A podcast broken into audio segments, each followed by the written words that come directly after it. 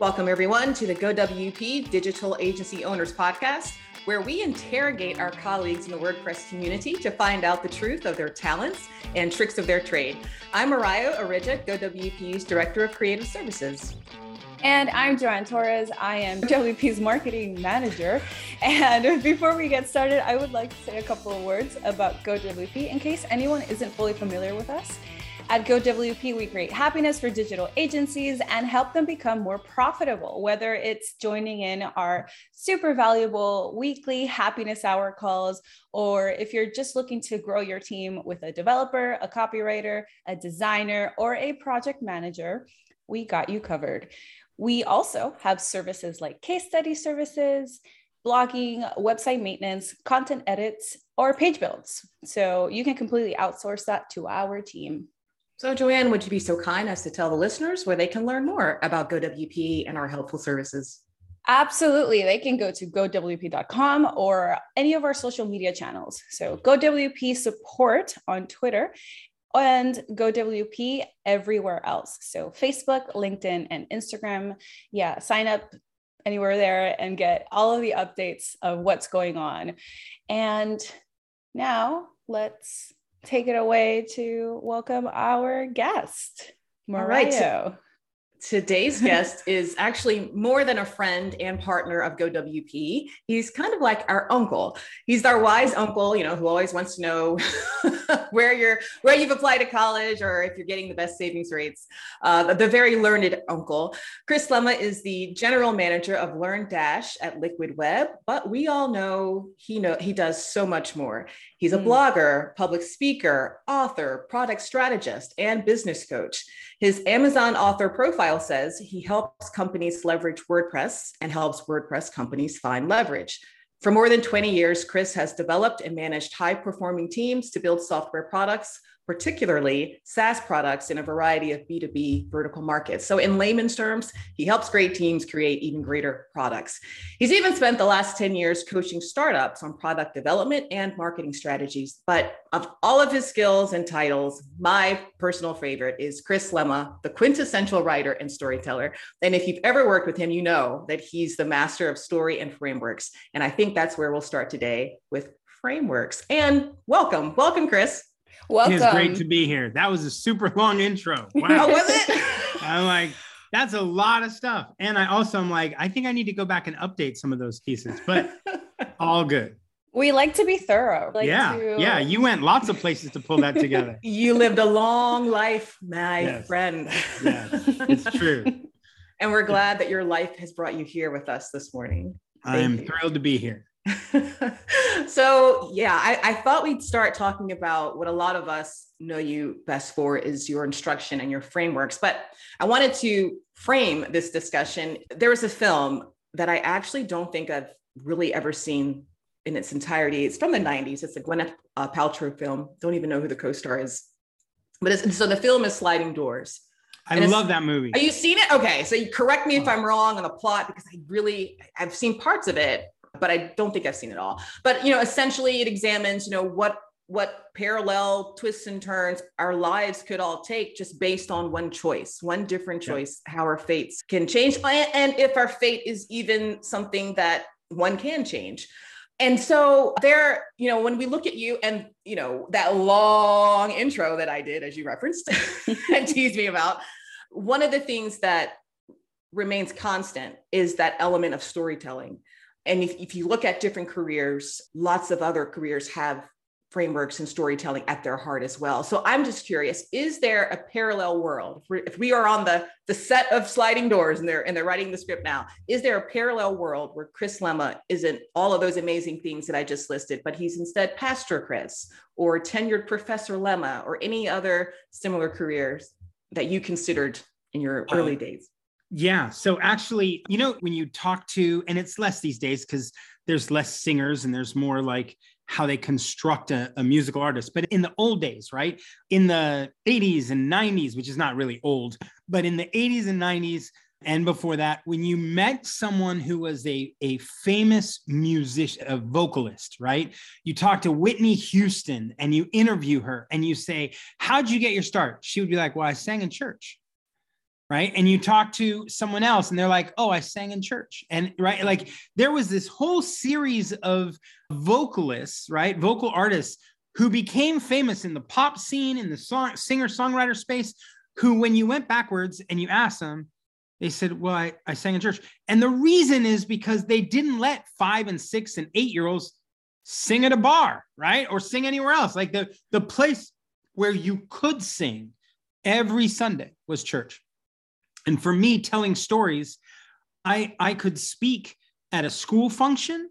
I I think you know one of the first times I spoke in front of people, I was like six or seven, and it was a school board meeting, and I was one of the speakers, right? But at school itself, right, there would be moments to speak, and and you get opportunities to speak for the valedictorian thing or the graduation thing or whatever. Like you you raise your hand at different moments to speak. But the place where I spoke the most, right, after uh, high school, while I was in college and after college, was in church.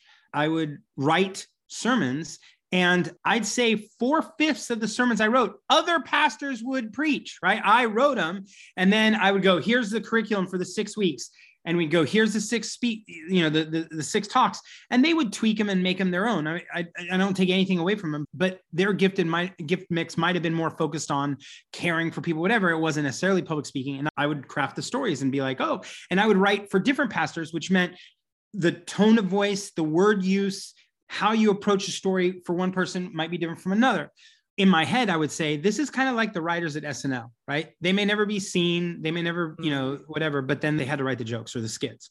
So I wrote a lot of sermons and I would get on stage probably once every four or five weeks.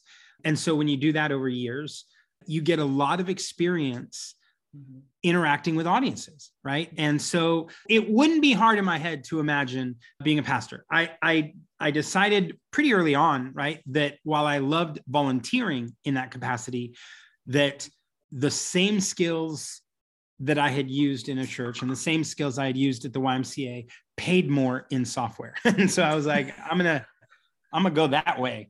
In this world, but in this life, Chris, it pays in this more. life because sliding doors. There's somewhere else where I'm sitting in a church. And then what I told my wife was, "Hey, when I get done with this whole thing, right? When I'm done working with software companies and all that, I already have a master's degree.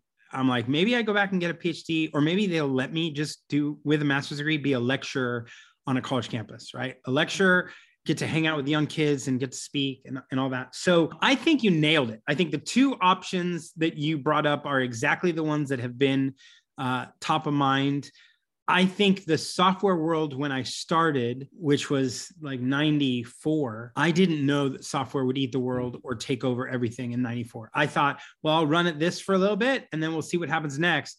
And it just turns out software hasn't ever stopped and it's taken over everything. And so my background and my experience has been aligned with the way the world has moved. Well, roll credits like that's that's the way that story was written. That's that's yeah. amazing. And it's interesting to think that so you were a bona fide youth pastor in a sense. I was a i was a high i was a volunteer high school pastor. I was a volunteer college pastor. So i spoke on at, at uc berkeley as part of their InterVarsity and spoke there several times over. Uh-huh.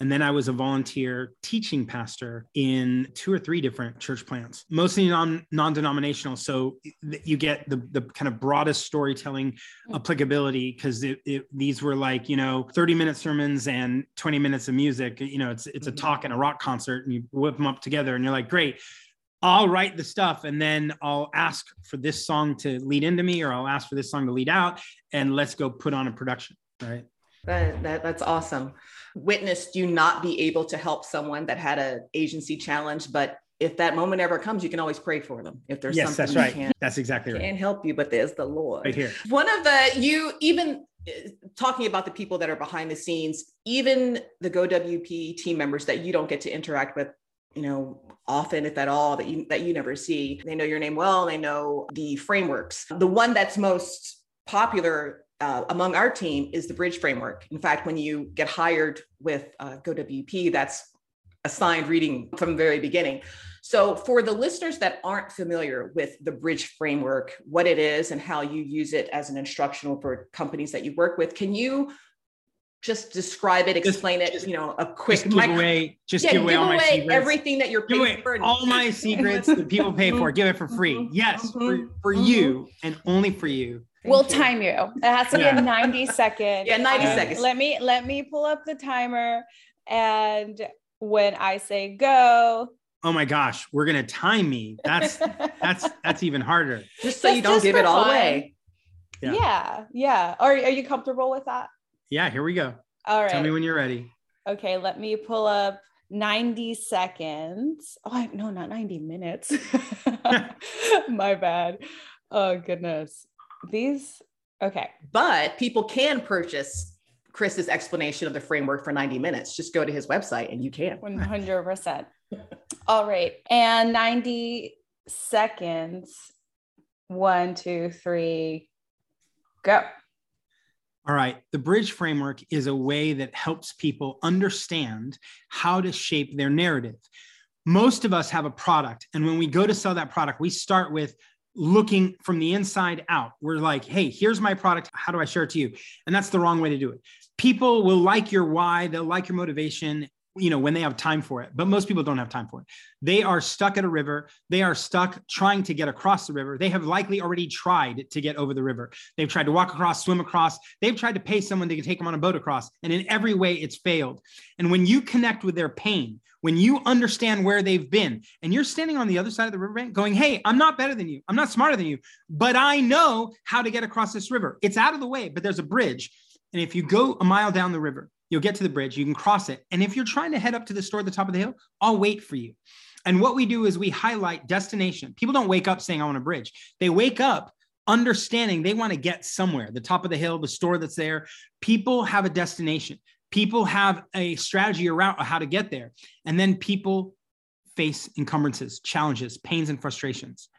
And when they do, that's when we can stand there and say, I'm not better than you, I'm not smarter than you, but I know how to get across the bridge. I know where to find it and how to get across it. And when we put our product in that position, then we can help people get to where they're trying to go. That was perfect. It I was. I think that was what in my inner monologue 85 87 seconds no like your sense of timing honestly i'm shocked it's incredible impeccable and not only that for a moment there i felt like i was watching a YouTube video that's just like two, at 2x at two times fast. Yeah, that was awesome. And I just want to reiterate that about the bridge framework. It has helped us just make better decisions in terms of building webinars, landing pages that convert. And overall, it informs our messaging in such a, a powerful way. So, if anyone is looking for a framework to accurately tell a story and get people to convert essentially or to sign up to whatever it is that you're selling. The bridge framework is excellent and, and you had a little taste of what that is. Obviously that was yeah that was awesome. Normally normally, so I, normally I use more minutes but I, when I tell people when I tell public speakers right when I'm mm. when I'm talking to them I'm like listen you may have prepared 45 minutes. I have been in the situation over and over again. When I'm walking to the stage where someone says, Hey, we're running a little late. Can you shave five minutes off? Can you shave 10 minutes off? Right. And they're not asking you to do less of what you were paid to do or what you've been asked to do. They're just asking you to do it in less time. Mm-hmm. They don't feel like they're saying, Hey, by the way, take your major point and throw it away. They're just saying, I, I need to compress it. And so, one of the ways you structure your content is so that you can go, Oh, I can take this story out and it still delivers the value. And so you have to be ready, right? To tell whatever story you're telling. Can you do it in two minutes? Can you do it in five minutes? Can you do it in 10 minutes? Can you do it in 20 minutes? Can you do it in 40 minutes? And what I'll tell you is doing it in five minutes or 10 minutes is way harder than 40. You got all the time in the world, right? So 90 seconds, yeah, that's a little extreme, but you have to be prepared to do it. Mm-hmm. And that's a beautiful segue to the next point that I wanted to explore with you. Uh, one of the first blog articles I think I wrote for GoWP was about creating the perfect elevator speech. And it was our pitch. And it was based off of a conversation that you and Jennifer Bourne, maybe a third. I know I quoted Robert Jacoby also from Cloudways in that article too. But it was that information that you shared with other agency owners during the GoWP Happiness Hour about taking advantage of those moments when maybe not necessarily when you are public speaking or perhaps but when you have a captive audience a potential client and you want to connect with them and you want to engage, but you don't want to over pitch who you are or what you do. And I feel like the bridge framework, especially for those agency owners who are out there who recognize the importance of networking and speaking and presenting, but hate public speaking and networking. I think the bridge framework is the perfect anchor for someone like that.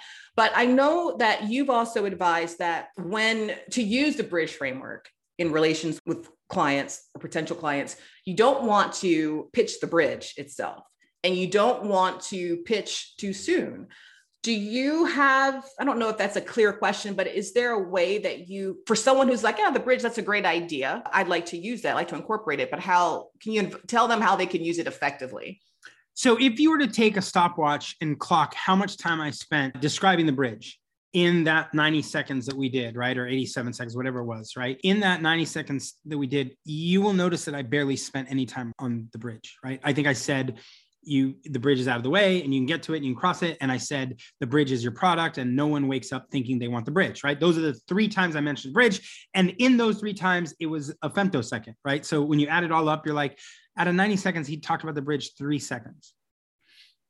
The bridge framework spends most of its time talking about pain talking about challenge talking about how you tried to get across the river I tried to walk across, the water got to here. I tried to swim across and it moved too fast. I tried to pay guy my last 10 bucks and he took off on the boat and I never got across. We use these examples and we spend time agitating the pain so that someone feels like we see them, that we get them. And then standing on the other side of the bridge saying, Hey, I'm not better than you, I'm not smarter than you, they're like, I'm willing to listen because you see me. Most of the time, we think marketing is the effort to be seen right? We think of marketing in the paradigm of I got to get the world to see me and see my product and see my offering. And if you're an agency owner, you spend all your time figuring out how to pitch yourself so people can see you. And that's the exact opposite of what you need to do.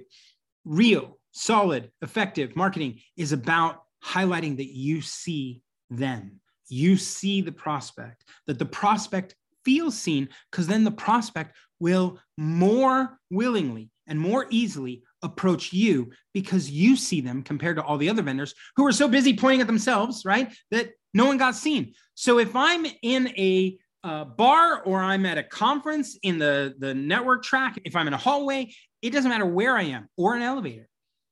I want to spend time on the pain. I want to spend time on the river and the roadblocks because then people will say, oh my gosh, you've been where I've been. Like you get me and then they will ask more questions.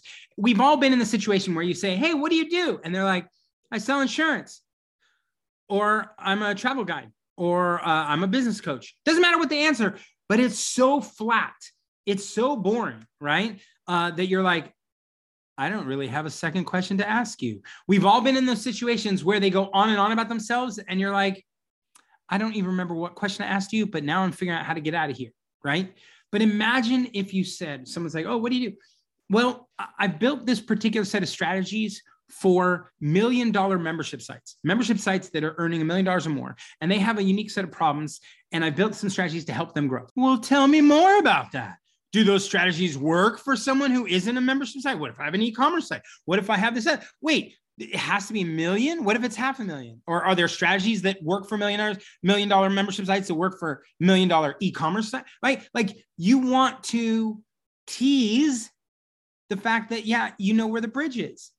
And the bridge you don't want to sell the bridge to people standing right in front of the bridge. You want to sell the bridge when the bridge is a mile off scene so you can't see it. And then you're like yeah i know how to get there right? I, I know where it is and i can tell you how to use it. And so when you're doing that elevator pitch right can you help someone else feel like you get their world right? You feel like you see them and you understand their problems. And so it means that your model may change, right? If I get introduced to five different people at a party and each of them do something different, my intro of what I do will likely be different for each one of them, right? Because what I'm trying to do is figure out how to connect my story to their story rather than just repeating my line over and over, hoping that someone will find it entertaining. Awesome. Awesome explanation. No, no more questions, Your Honor. no follow-ups on that. No follow-up. good. The defense rests. I don't know. That's great.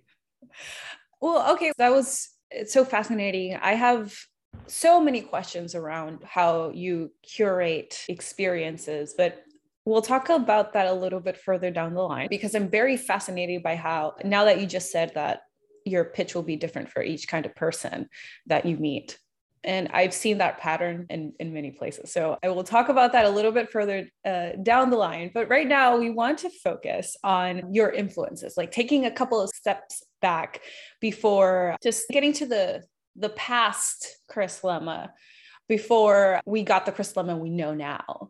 So we did a little snooping on your LinkedIn page, and we see you follow a couple of leaders such as Bill Gates, which is not really su- surprising if you're in the tech world. We've heard you reference stand up comedians, late night talk shows, and a wide range of leaders, which to us, we, we're very into the culture, pop culture. So that really resonates with us. So, what person, alive or dead, would you be surprised to learn influences you? And what specifically do they teach you? So, someone alive or dead who you would be surprised mm-hmm. has influenced me.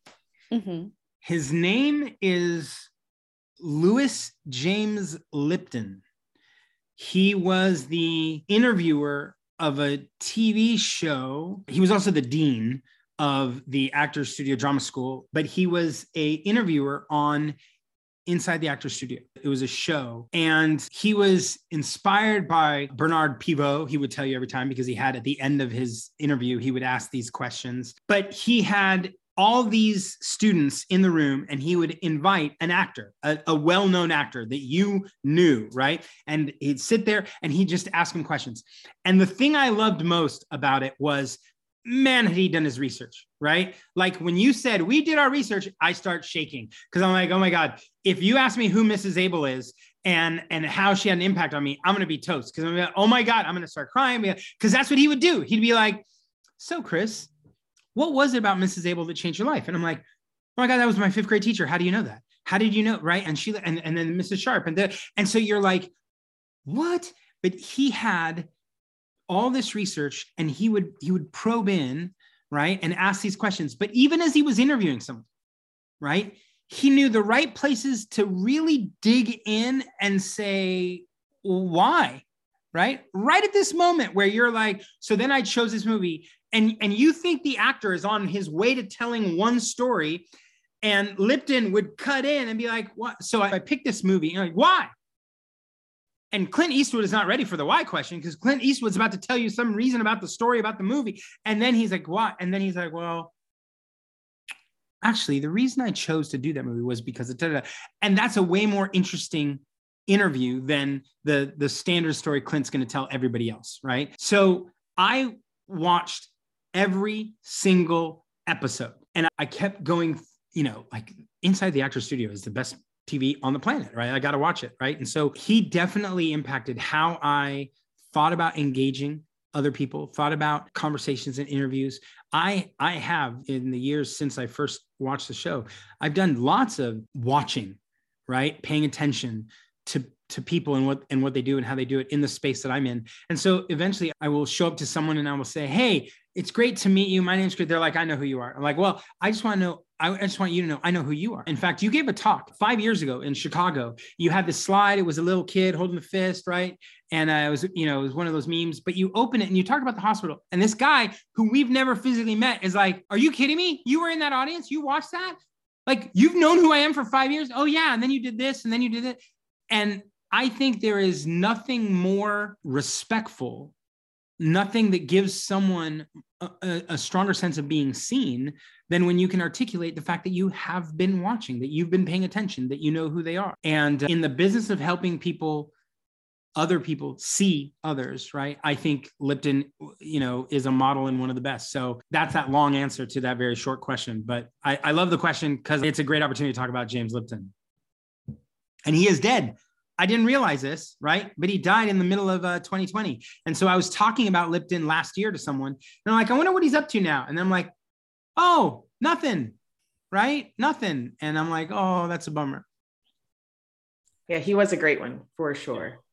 Just a quick follow up question Is it because of empathy? Is it because of the business we're in? Why are you so fascinated by digging? Well, I will tell you, I, you know, and you you know this already, right? For me, everything is about story. I don't build product without story. I don't do marketing without story.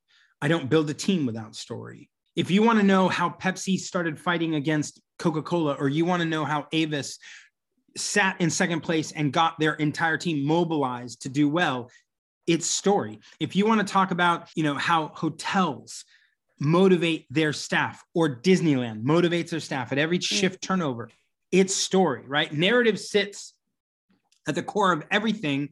And so for me, watching a master who knows how to pull out the best stories from people is bar none the best. That's that's why Lipton's at the top of my list. But you also happen to be really you have funny. Do you think humor is a necessarily skill for for effective storytelling, or is that just yes. more in a? Yeah, I I think so. I think I think some of the most interesting and influential comedians can make you laugh even in the middle of telling you a really painful story. And it's interesting how they do that, right? Like you're digging through the craft. It's not, I mean, I watched a comedian in DC years ago where every line was a punchline. I had never seen that done before, right? Hmm. He said something, we laughed. He said the follow up, we laughed again. He said the follow, he laughed. But he wasn't telling a story. He was literally just throwing one line after another. And he had crafted this routine that was 127 laugh lines and they it was funny like he did a really good job but that's not my normal comedy right i like listening to someone who's going to walk through and tell story what what we try to do here in the Lema house right what i i try and do all the time is what we call closing the loop or bring it back around, right? So you make a joke or you make a comment about someone or you take a jab, right? Whatever. I say something that is sarcastic and mean to my daughter at the top of this thing and we're having this discussion and then can you bring it back around right? Can you use the same line you open with to close with? It's what you know some of the best comedians do and and i try and do it all the time right? Because it helps close the loop. It helps define beginning and end right? When you go to improv school which i've never been to but when you go to improv school what you learn is that where you close off the skit is what makes the thing funny or not right? Mm-hmm. and so learning right? That was enough. That was good.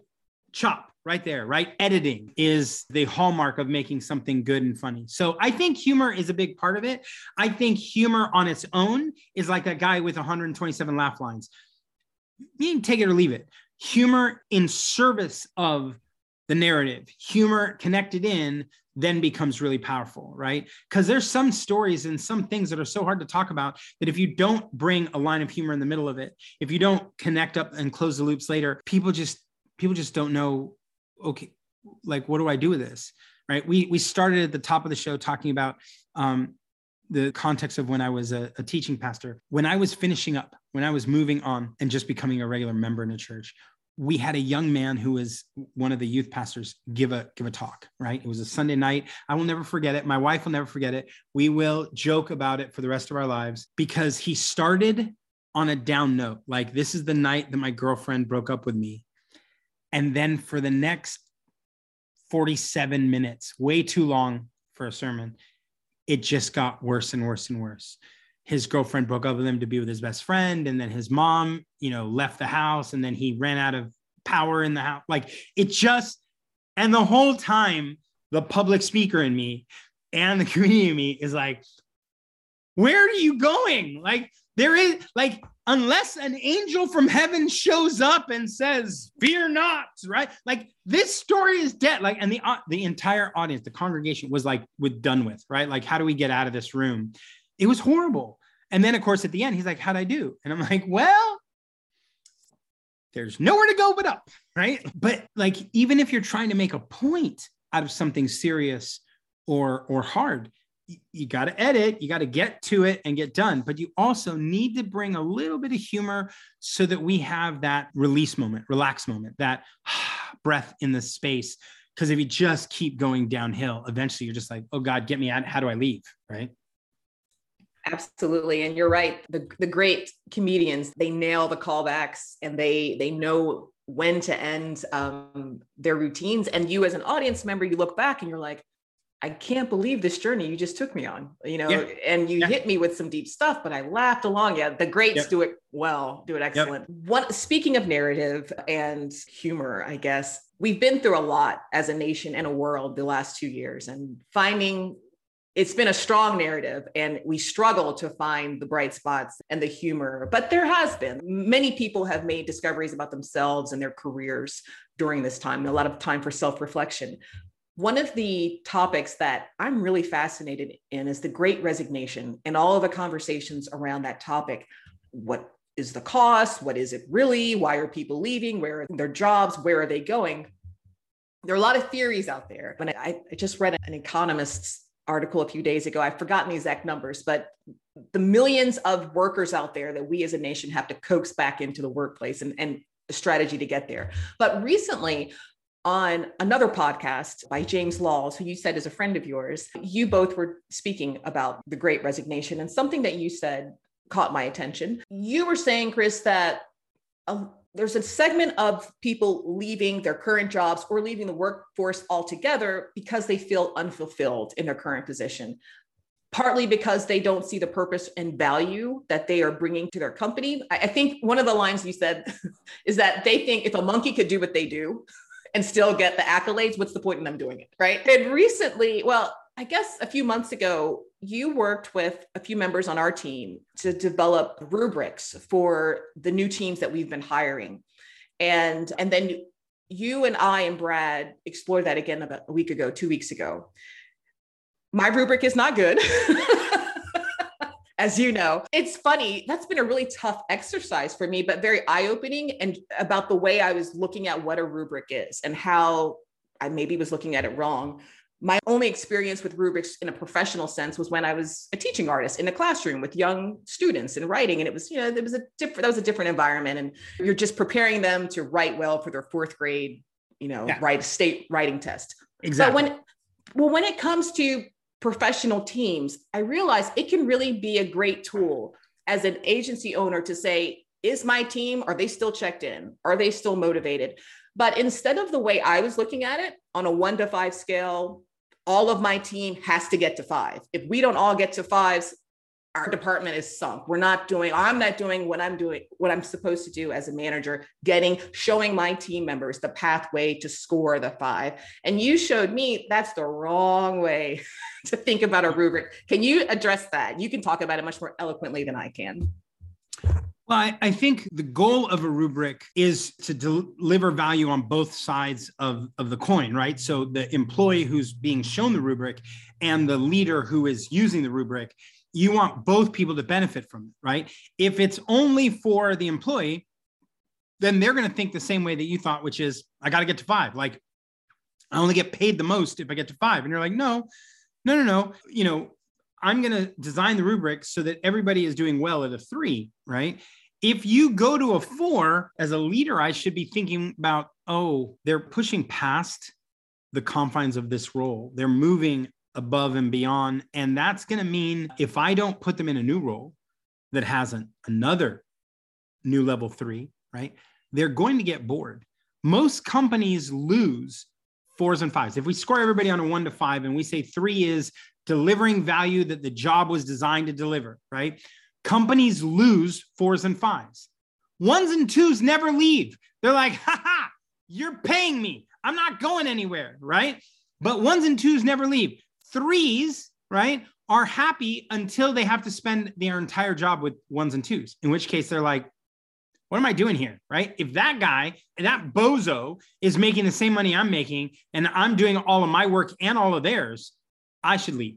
But for the most part, ones and twos don't leave. Threes are where you want to keep them. What you got to be worried about is the fours and fives, right? Because the fours and fives, they bring particular talents to the scenario, and then you're not leveraging it. And when you first brought a four or five, when you first brought them in the job and they had to use those skills to set up systems or do things, they were thrilled because they were fulfilled, because they were doing things that no one else could do. And you recognize it, they recognize it, we're all happy. But then the job became more of a keep it moving, keep it going, keep the trains on tracks. That's a three. And that's no problem, except your fours and fives are like, that's not for me. I'm bored. So what do they do? They go get a job somewhere else. And you come alongside as a leader and you pat them on the back and you give them an award and you stand in front of a group of people and you're like, he wrote a memo that had full sentences. And you're like, are you serious? Like you, you're like that. How is that the award? Right. And so fours and fives feel unfulfilled in that context, fours and fives will leave, right? They'll find another place, another challenge. I, I have worked at Liquid Web for five years. And I started as a VP of product where we had no product, nothing for managed WordPress, nothing for managed WooCommerce. I designed those products, I developed those products, I built the teams to craft those products, and I shaped how we took them to market. Then we bought a company called Nexcess. We had to move the products over to Nexcess, and I helped us think through what are the next features that a Nexcess product line could bring for managed WooCommerce. We did uh, performance uh, monitoring and we did automated acceptance tests. It's great. And then we were slowing down and we were going to go do something else that didn't really require me. And so I'm sitting there going, I don't know. Is it my time? Is it time to go? Is it time to move on? thankfully the leadership there was like, well, wait, let's get you buying companies. We know you can add value here. And so we went and bought a whole bunch of companies. And the last one we bought, LearnDash, they were like, do you have a, a course and educator background? Do you want to run? We, we may not have bought LearnDash if I wasn't in the room because we had someone to, to lead it. And I went, yeah, new challenge, new problems, new stuff. Of course, the moment I took it, they're like, hey, what about this? What about this? Are we to fix this? and and you would think, why, why are you jumping on? But that's the best part of my day where you're like, oh, you have challenges? Because after some months, right, I get on a call with my boss. He goes, you know what we should do? We should look at that. I go, I already did. Here it is. Here's the data. Here's the, Oh, he's like, yeah, I, I, I should have known, right? You're on it. Fours and fives, right, need management to keep challenging them. So yes, it's important in a rubric to show people here's what it would take to get to four or five. Don't make it black box. Don't make it like, oh, the only way you can get into those levels is if you're my favorite. And if you're not my favorite, then there's no way to do it, right? That's the bias we see in most orgs. And you don't want to do that. You want to be transparent. These are the skills and it's binary, and you either do it or don't. And now you're a four or you're five. But the moment we realize that our employees are getting to fours and fives, we got to go change the role and push them back down to a two or three, right? And I put people that are fours and fives and they've gotten really comfortable being a four. I put them in a new role where they're a two and they're like, I hate this. And I go, really hate this? Or like only just kind of a little bit hate it. And they're like, no, no, no, I'll figure it out. I'm like, okay, that's what I thought. And then there are three. And then they're four again, right? Because high achievers, high performers are constantly pushing to get back to high performance. Our job as leaders, right, is to create a context where they can thrive. And if you mm-hmm. don't do that, then they'll move on. Right. They'll talk with their feet. I think uh, I Yep. They'll vote. They'll vote with their feet. And that was a lesson for me that it's not static. And as you know, as I work with our team members, it's how can I challenge them? And so yep. that was a great lesson. Thank you again for helping me with the rubric. That's still a work in progress. We have had, you know, when we also talk about motivation, the agency owners are also part of this consideration. Yep. One of the topics that comes up frequently in these podcast interviews and on the the information that we get from new members to the digital agency owners uh, group we have agency owners who are like i want to niche down. I don't know how to do it. And i think we were talking to Kronda Adair a few weeks ago and she talked about the early days of her agency and it taking her five years to niche down to know how to do it in the way that was right for her. So um, do you have any insight for how an agency can pare down, can niche to do it in a way that's profitable for them, but also that's fulfilling for them and what their goals are as an owner. Yeah, I mean, I think it does take a lot of work. I don't know that it has to take five years, but it isn't going to happen in five days. It takes work because you're not just randomly picking a niche and saying, I'm going to focus on this. What you're really doing is looking at your customer base and breaking them apart into lots of different segments and then understanding what was it about this segment that your business and your personality and your value system what made this alignment happen? And if you were to take you know all your customers and break them out into small segments you would find that there's a couple segments that are more populated than others right? That you have more customers in a segment than others. And when you do that you'll start asking well why right? Why is it that, you know, hotel owners seem to get what I'm talking about better than others? Or why is it that startups, tech, software, SaaS startup owners seem to get what I'm talking about better than others? Or why is it that nonprofits that are missional in nature seem to understand what I'm talking about better than others. And you'll discover it's not just your words, it's not just your message, it's your message. It's how you price, it's how you position, it's how you articulate goals, it's how you set up projects. All those things have an alignment to a micro segment better than others. So then you get to ask yourself, well, are there other micro segments that value all these pieces too? And you'll find two or three, and you go, great, let's niche down into these two or three and use our messaging and use our approach. I know people who say, I won't take a down payment. I, we'll just start on a monthly basis. And here's why I do that. I have this conviction. I've worked in this other on that side of the table, and blah, blah, blah, blah, blah. And there are others who are like, you don't pay me 50%, we're not starting this project. So you have two people who do maybe the same thing. We both build websites and they they run agencies and they work with a lot of different customers and similar customer base, and they have two different value systems, two different approaches. I know one guy who says we keep all the code in our GitHub in our repository, and then you get it after you pay. I know another one who says no, you set up the GitHub and we code against yours the whole time. We never hold your code hostage. Two different approaches when the customers are the same kind of customers and the agencies are the same kind of agencies. Yet the internal values, the approaches that these agencies take are completely opposite. Well, what you're going to discover is that one of these approaches connects better with certain kinds of segments, and this other approach connects with other segments. So, figuring out the kinds of customers that work best with you and that you work best with and that you're interested in will help you niche down. But it's going to take work, right? And you're going to have to do the work and then you're going to have to keep testing it and seeing you know, what are we doing? What did we even do by accident? Simply because that's the way I always work. I never thought about it any other way. What are we doing by accident that we should do on purpose? Right. And then once you start doing it on purpose, you'll start seeing customers self select out and in, right? Because you just announce it on your website. We'll never keep your code hostage. We work on your GitHub repositories. And they're like, yeah, that's it. I'm signing up with you because I've been burned too many times with guys who are like, no, now I have the now I have your code hostage and we're getting to the end and now I want to change the price, right? And so I don't like that stuff. And so you'll find the kinds of customers that you work with more and more as you start being more intentional about who you serve and how you do it. And speaking about being intentional of who you serve and being intentional of how you present yourself Something you're very intentional about is your conference, Cabo Press, and breaking the mold of conference retreats. And it's a highly curated conference slash retreat. So, for listeners, Cabo Press is Chris's annual business conference in Mexico, in Baja California. It's a unique experience, it's intimate, and it's for leaders. And applications are required and vetted, kind of like our GoWP copywriters and developers, for example. So I have a question around how you present this conference. So what was the catalyst for the uh, unorthodox method of presenting this conference? So I had been to a conference in Chicago. I had gone in at say eight in the morning, and the first session was at 8:30, and I took like three pages of notes. I had so many good ideas. This is gonna be great.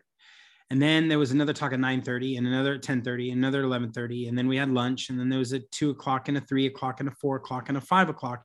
And by the time I was done at five, I think I skipped the last session. I looked at my buddy and I'm like, I'm I'm done. I'm tanked. Do you want to you want to get to dinner early? He's like, sure. We left.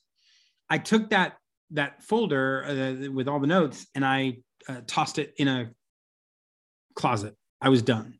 Right. I'd spent all this money to go to this event and I was wiped out. I had been in a room where people had talked at me for hours and hours and hours. And even the bright ideas I had at 8:30 or 9 in the morning, they had been choked out by all the other ideas and all the other initiatives and all the other things at the end. And even as you're listening to these ideas, you're thinking, oh, I have a follow-up question, right? But I have no way to ask that follow-up question because they're just on to the next point and the point after that and uh, it's in one of those you know hotel ballrooms where there's no windows and you just you lose track of time and it i was done. So a week or two later it was family vacation time and we were at cabo my favorite place on earth and i'm laying in the pool i'm hanging out with my wife and uh, i said you know what? If i ran to a conference i do it here. I do it here and i do it in this pool like right here. She's like you do a conference in the pool? I'm like yeah. I, like the thing is, my coaching, which by that point I'd been doing for years, right? My coaching is fundamentally at its core about taking something you're doing wrong and helping you do it right. But in order to tell someone they're doing something wrong, you have to bring all their defenses down. Because if you just look at someone and like, you're bad and wrong, and they're like, nah, I don't want to change anything, all our defenses go up. So I'm looking at this, you know, five star resort in Cabo, and I'm like, Melissa, this would be the place. Like I'd hang out here and I would just bring the walls down, they'd relax, and then I could tell them how to do it. And I, I it wouldn't be one on one right? Like, you know how you get to a point in coaching where you're like, I don't have any more hours, right? Like, I, I can't scale this. And so this conference would be an extension of that. And, and it wouldn't ha- just have to be me. I can bring other people. We can have conversations in the pool. We'll do the thing in the pool. We'll be outdoors. And by the way, we'll do just two sessions and then lunch, and that's it. No overwhelm. No, like, oh my, and by the way, they're conversations, they're not talks. So if you have a question, when someone says you should do this for your marketing automation and someone says hey i have a question you ask the question right? And so you dig into it. So that's how i spawned the idea. We ran it the first year and i had no curation. I, I knew i would do all the sessions. I would i would lead all the sessions and lead all the you know conversations but i did bring a couple of people to be hosts with me right? And so i knew i, I got four smart friends who will be great and then i just said anyone who buys a ticket can come right like it, just whatever and one of the people that bought a ticket the first year laid on the lounge chair the whole time and never came to a session.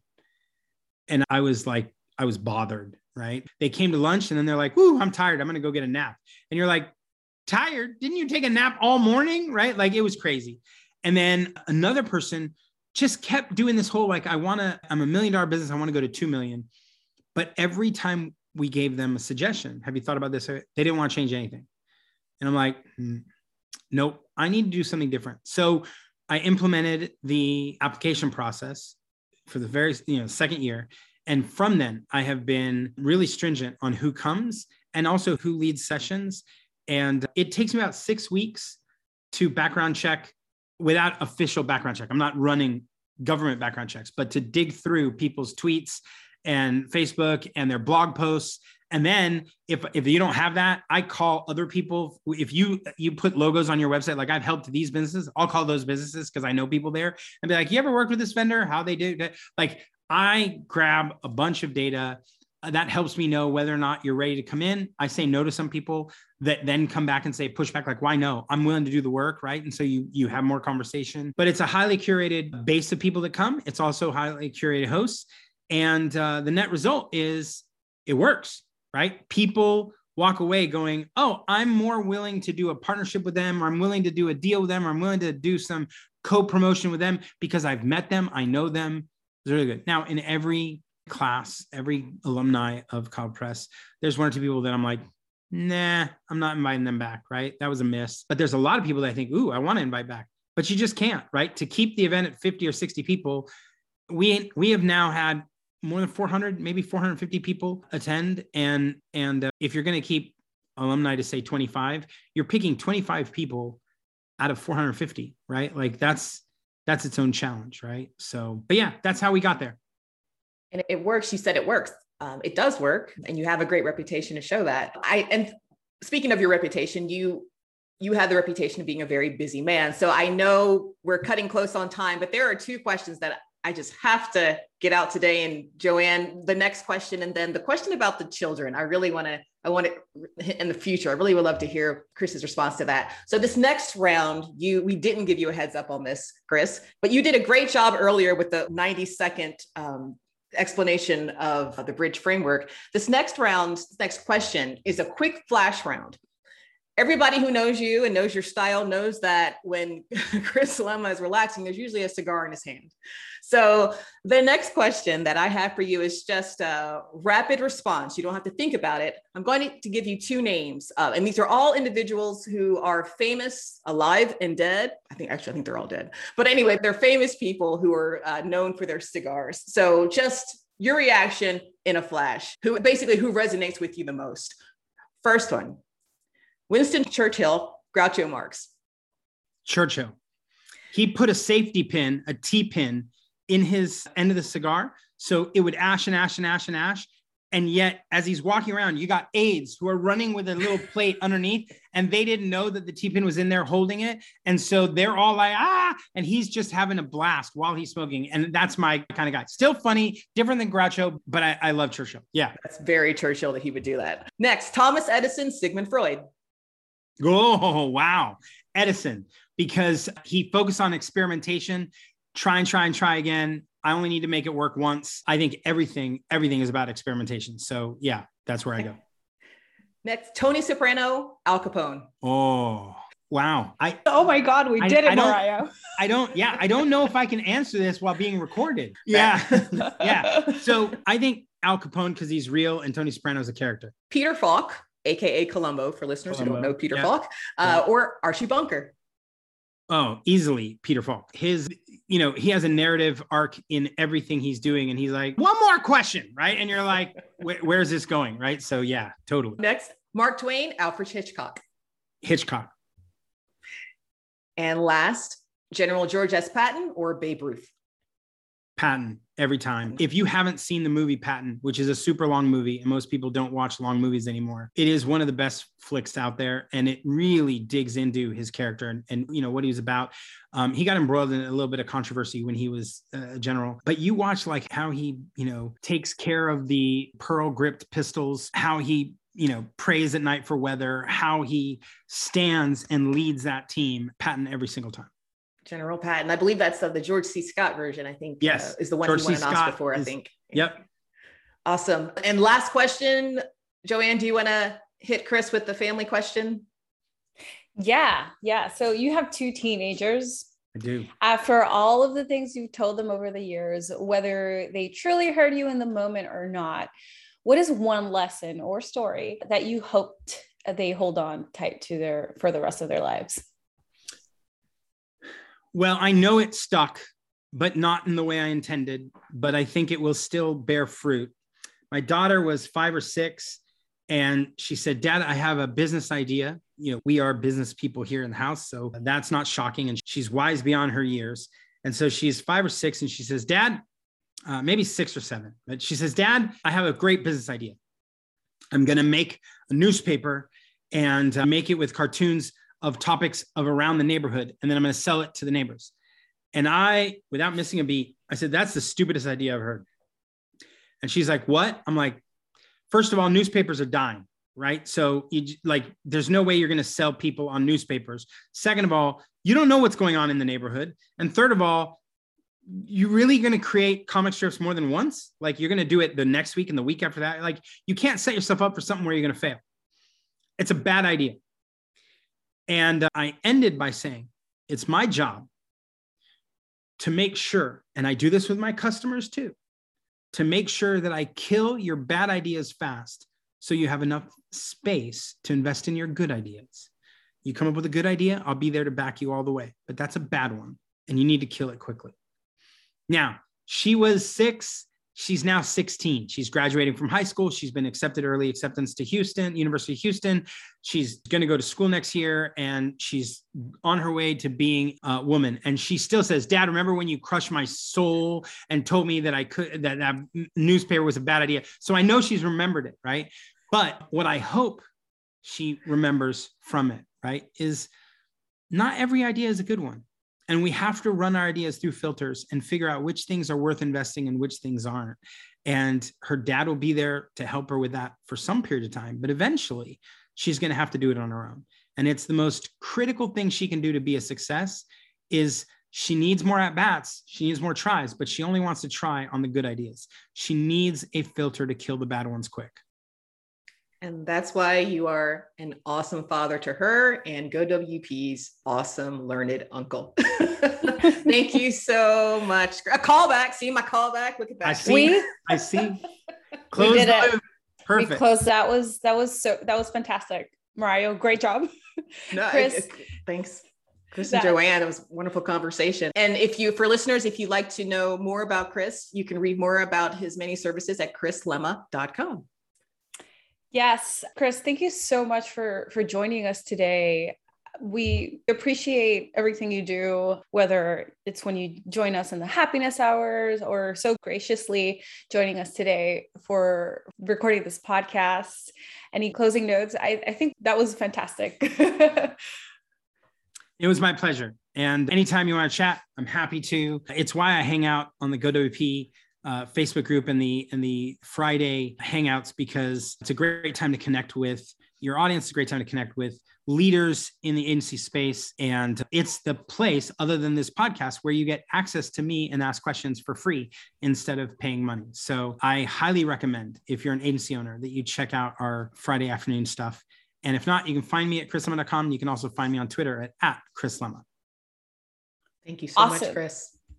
Thank you so much to everyone for joining us. Don't forget to like and subscribe. And you can get this podcast and every other episode of the GoWP Digital Agency Owners Podcast wherever you get your podcasts.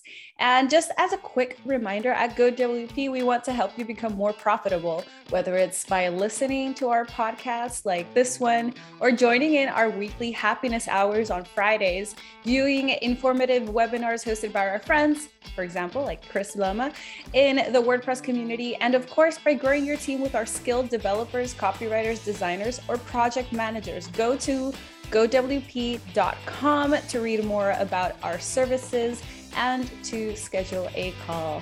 Thank you so much. We'll see y'all.